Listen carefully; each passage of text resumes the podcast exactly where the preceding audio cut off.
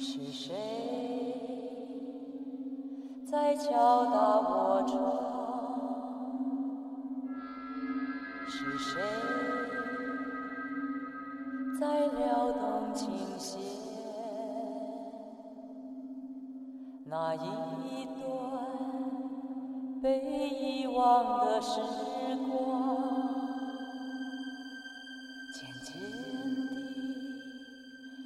地回渗出我心坎。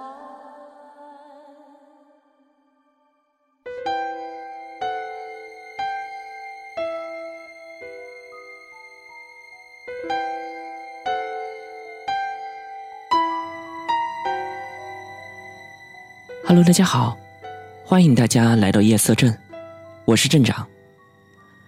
今天这期节目啊，我们还是要来给大家分享一个我们夜色镇的听友舒瑶给我们发来的一个他自己身边的真实的灵异事件。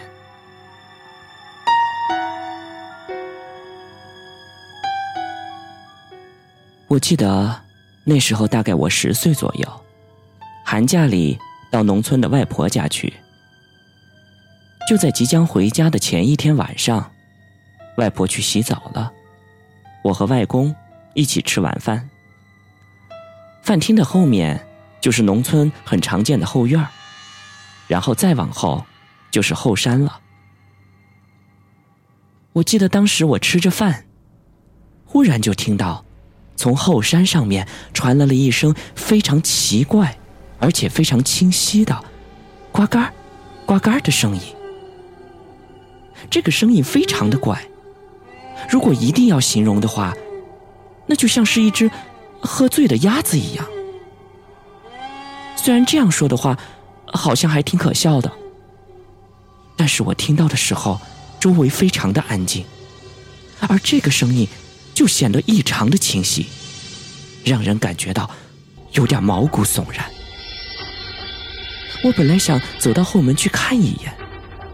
可是那几秒钟，我就像是被僵住了一样，也不知道是不是心理作用，就那么直挺挺的坐着。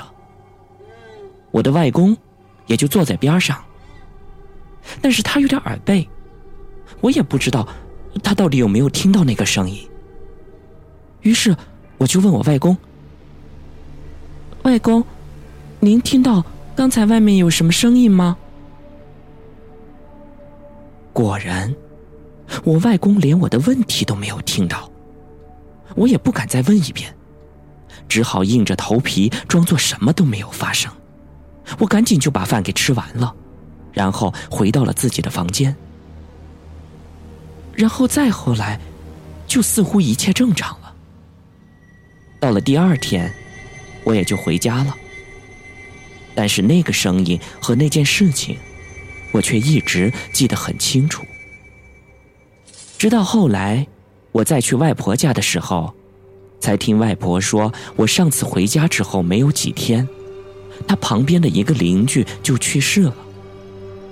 再后来，无意当中听奶奶讲故事的时候说起，在我们这个地方，有一种说法，索命的鬼差的叫声，就像是鸭子一样。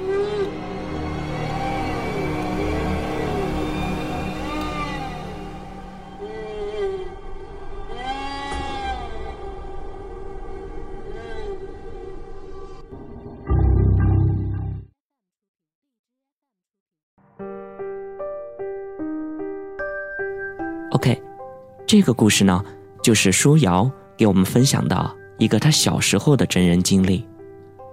那么，不知道我们的小伙伴听了这个故事以后，有没有类似的听过这样的声音，或者也有过同样的经历？